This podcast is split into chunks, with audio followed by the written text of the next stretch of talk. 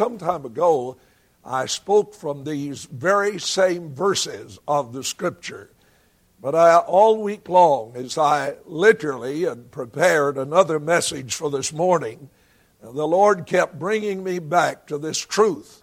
And I felt that under God, this is His message for us this morning. I said to one of our men, I think on the phone, I was talking to Brother Jose this week down in Gainesville or Oakwood, and I said, Brother Bill, uh, the thing that really is the burden of my heart, and that I guess I am more concerned about than anything else, is to know what my people need, to know what their burdens are, and to give right direction from God's Word to the heart of our precious people.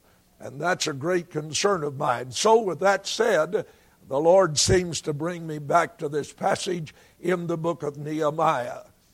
I'm sure if you read along in the reading of the scripture this morning, perhaps you came up with the same question that puzzled and, and flashed across my mind. And that question is this Does anybody really care? Does anybody really care? Now, if you dwell on that long enough, you come to a point of great despair. And you think, well, nobody really cares anymore. I often wonder in my own heart, mind, and soul, I wonder how many people really care uh, about the written Word of God. I wonder how many folks really care enough to even read it, to even study it, to make themselves available for the instruction in God's Word. I wonder, do we really care? It seems to me that the attitude in our society is reflected in the conduct of people, and that very reflected thought is I care little about what God's Word says. Again, there are few who really care anything about righteousness in this day. It's live.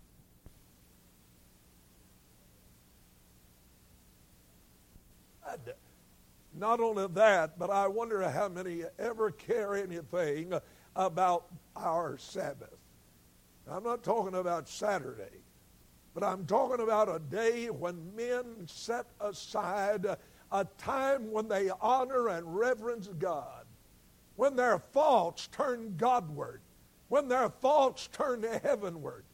Oh, the world's doing everything in its power in this day and age to keep men from reverencing or respecting or even thinking about God, the Creator. So I question, how I wonder, is there anyone uh, who uh, really cares? I wonder how many really care about others. Someone has well said the worst sin toward uh, our fellow creatures is not to hate them, uh, but to be indifferent toward them.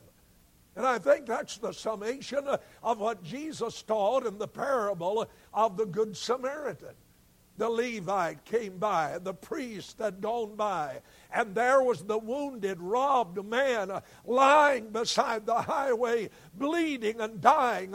But the religious crowd passed by on the other side of the road.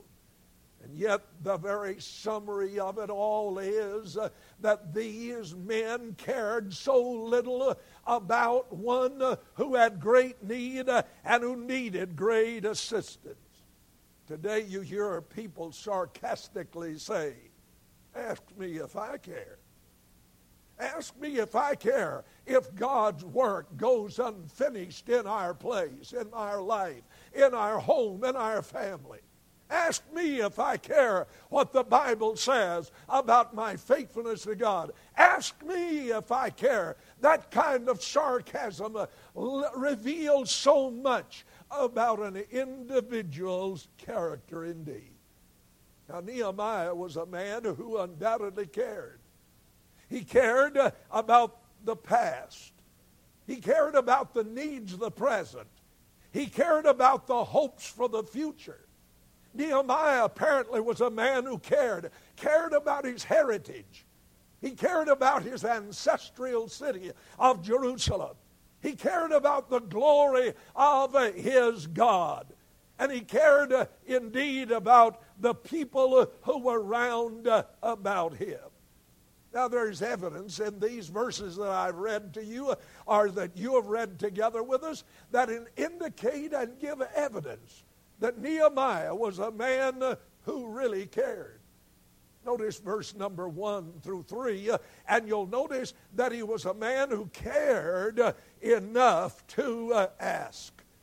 Look at verse two that he uh, and certain men of Judah had come, and Nehemiah says, And I asked them concerning the Jews that had escaped, which were left of the captivity, and concerning Jerusalem. He cared enough to ask. I'd remind you that Nehemiah was not a prophet, he was not a preacher, he was not an evangelist, he was not even a missionary but he was a layman. I mean, uh, there the, in the common walk of life, and yet he was a man uh, who had a concern. Bible tells us that he was the cupbearer of the king of Persia. The man, uh, indeed, had elevated him to this particular position. I think at this point I should remind you uh, that the name Nehemiah is significant. The name Nehemiah means consolation or comfort. And here is Nehemiah called of God indeed to be a consolation, a comfort, even to those who are now left behind in Jerusalem. He was a man who cared. You know, and, and a man who desired to give consolation uh, to those about him and those in trouble. In the book of Second Corinthians, there's an interesting verse that I think would help us to understand uh, why, uh, why God blesses us and comforts us and consoles us as He does. Does God do that for you and me uh, just because we're some kind of special individual? Oh, no. But notice what Paul said in Second Corinthians chapter 1 uh, at verse number 3. And he says these words Blessed be God, even the Father of our Lord Jesus Christ, the Father of mercies and the God of all comfort, who comforteth us in all our tribulation, that we may be able to comfort them which are in any trouble by the comfort wherewith we ourselves are comforted of God. Why has God blessed you as He has? He's blessed you uh, so you in turn can be a blessing to someone else. He has brought comfort and consolation uh, to your heart when He saved you uh, that you might share that blessing with someone else. He blesses us materially that we may, uh, as God prospers us, be a blessing to those who have need. Ephesians 4, verse 28 says, let him that stole steal no more, but rather let him labor, working with his hands, that he may have to give to him that needeth. I've said it a lot of times, but the period in that statement usually is placed right after the word have as far as the actions of most of us is concerned. That he labor with his hands that he may have, period. We want to we want to hoard God's blessing and God's comfort and God's consolation all to ourselves. But God blesses us that we might turn uh, and be a blessing to someone else.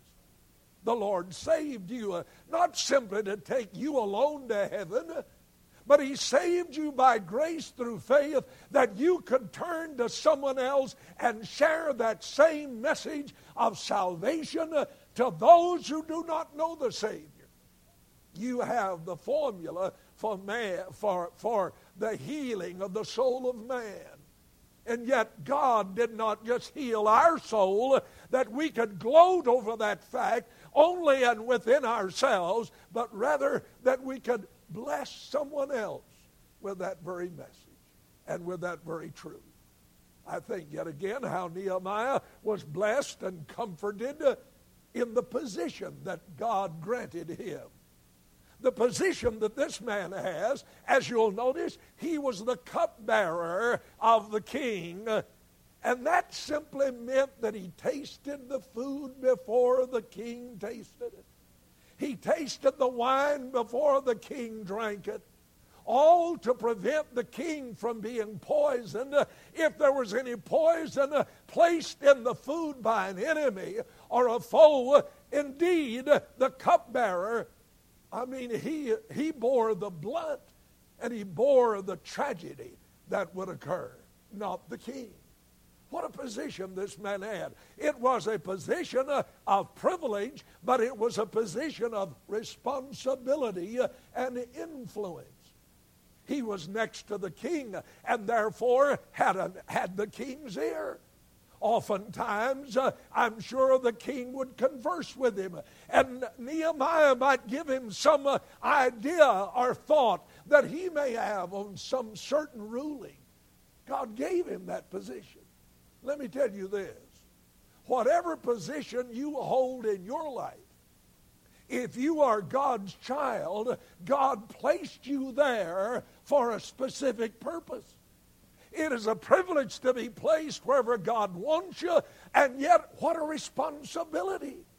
You see, every one of us has an influence. Every man casts a shadow in his life. And that shadow is the shadow of influence that may pass over and touch the life of someone else.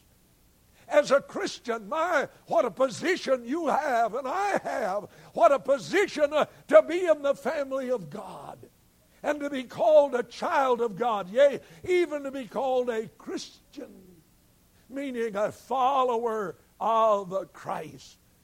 And yet you have an influence. What you do in relation in your life, in relation to God's will and God's plan for your life, whether you like it or I like it or not, we influence someone else. You influence people when you are faithful to God's house. You influence them if you're not faithful, not for good, but for evil. So it pays us to recognize the position that God has given us and use that influence for His glory and for the good of those who observe our life. God gave Joseph a position. And because he was faithful in that position, all of Egypt was spared from starvation uh, during the time uh, of the lean years. Moses was faithful to God in the position uh, that God had given to him, uh, and he leads a whole nation of people uh, out of Egyptian bondage. Esther was faithful in her position. She came before the king and the king granted her request. And Esther, by reason of her daring uh, and her courage to approach the king, uh, saved uh, a whole race of people, the Jewish nation. Oh, God's given you a position. Think of one other eye comes to mind. Paul was a faithful servant of the position God had given him. And you remember he said on one occasion, I was not disobedient to the heavenly vision. Because he was faithful, because he stayed true. The entire Roman world of his day was permeated with the gospel of Jesus Christ. He was faithful in the position God had given to him. So Nehemiah was a man who cared, and it's evidenced by the fact that he asked. You know, some people don't even care enough to ask about the plight of others, the condition of others. Many of us, as born again believers, we care so little, uh, yet we never ask those that are about us about their relationship with Christ. We never ask them if they're saved or lost, whether they'd go to heaven uh, when they died or they go to hell. Do we really care enough to ask? I'll tell you the reason sometimes we don't ask. We're afraid of the information that we may gain. For information brings obligation. When you learn that somebody is in need, John said, and you shut up the bowels of your compassion, how dwells the love of God in that person, he said. So often then we don't want to ask because we know what it will do in our own in our own hearts. We don't want to be bothered. We don't want to know that our neighbor's lost and if he dies he's going to hell. We don't want to know that. That's disturbing. But yet nothing will ever be done until we get a burden on our heart and begin to ask our loved ones. Don't ever take for granted that some loved one or member of the family is saved. Ask them. Ask your children. Ask your husband. Ask your wife. For one of these days, if death should come, you're going you're to want to know. You're to you want to hear what their response was. Ask them now while there's time to do something about it. And then that Christian who's backslidden and out of the will of God. Do we really care enough for that Christian brother to ask how he's doing? Do we care enough to ask what his trouble is? Why he's not walking as close to the Lord as he used to walk? You see, we may refuse to ask people whether they're saved or lost, whether they're walking in fellowship with God or whether their fellowship is broken, but let me remind you, facts denied do not cause them to cease to exist. And you can deny the fact and say, well, I just don't know. I don't know. And yet we ought to know. I wonder if I were to ask you right now this question. I wonder how many could raise your hand. I wonder how many could raise their hand if I should ask. I'm not asking you to. If you know someone definitely by name that's lost, do you know if the person you go to school with is lost or saved? Do you know if your teacher is saved or lost? Do you know if your boss down at the job where you're working, do you know whether they're saved or lost? Oh, we don't want to bother ourselves by asking uh, and finding out the condition of men's hearts. But Nehemiah couldn't help it. He was a man uh, who cared in his heart he cared enough to ask. Let me give you only one other out of four evidences of this caring man. But he cared enough to weep in verse 4. Verse 4 of chapter 1, Nehemiah says, I sat down and wept and mourned certain days. What makes people laugh or cry reveals a great deal about their character. What makes you laugh? What makes you cry?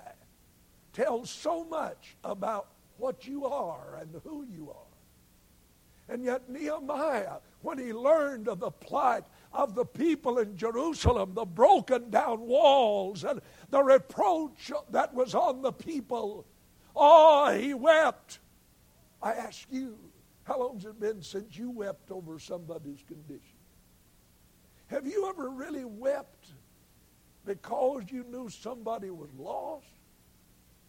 Or, or some, is the only thing that really causes us to weep is our own personal problems and disappointments?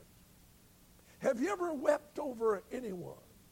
There's a song that says, Weep o'er the erring one, rescue the perishing. Do we ever weep over the erring one? Oh, friend, listen. We'll never weep until we've asked, until we know of someone's condition. The old prophet said, I sat where they sat.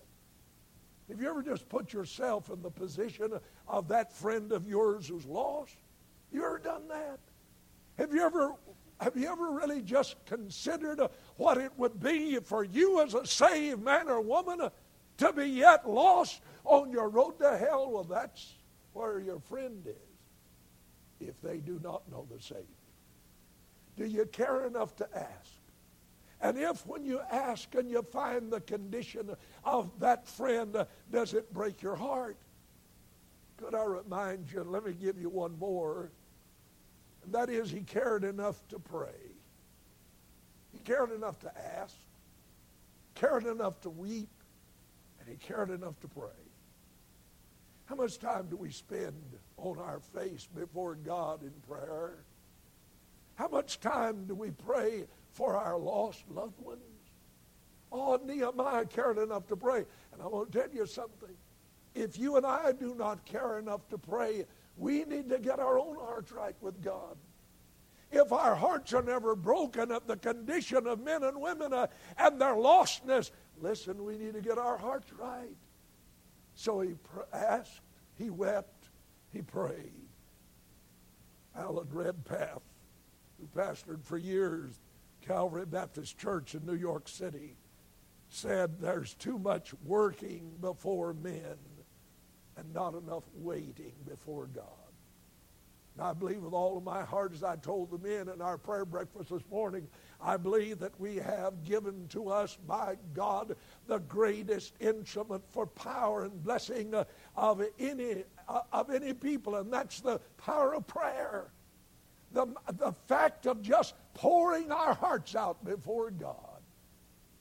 Oh, listen, do we care enough then to ask, to weep, to pray? There was one who cared more for you and me than Nehemiah could have ever cared for the people in Jerusalem. For he cared enough to ask.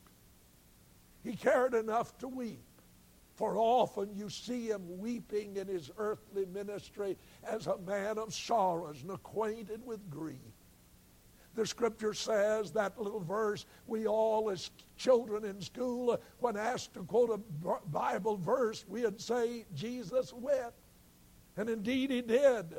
He had a broken heart. He wept. He wept over Jerusalem. He cared enough to weep, but yes, he cared enough to pray, agonizing before God. Ah, in the garden till sweat became as drops of blood and all for you and me. That's how much he cared. And he cared enough to volunteer, and he went to the cross and died in our place, took our sins upon himself. I'm glad our Lord Jesus cares. Oh, do we care? Do we really care whether folks are going to heaven or not? Do we really care if the work of God on this earth flourishes? Do we really care if there is a place where men can be fed on the truth of God's Word?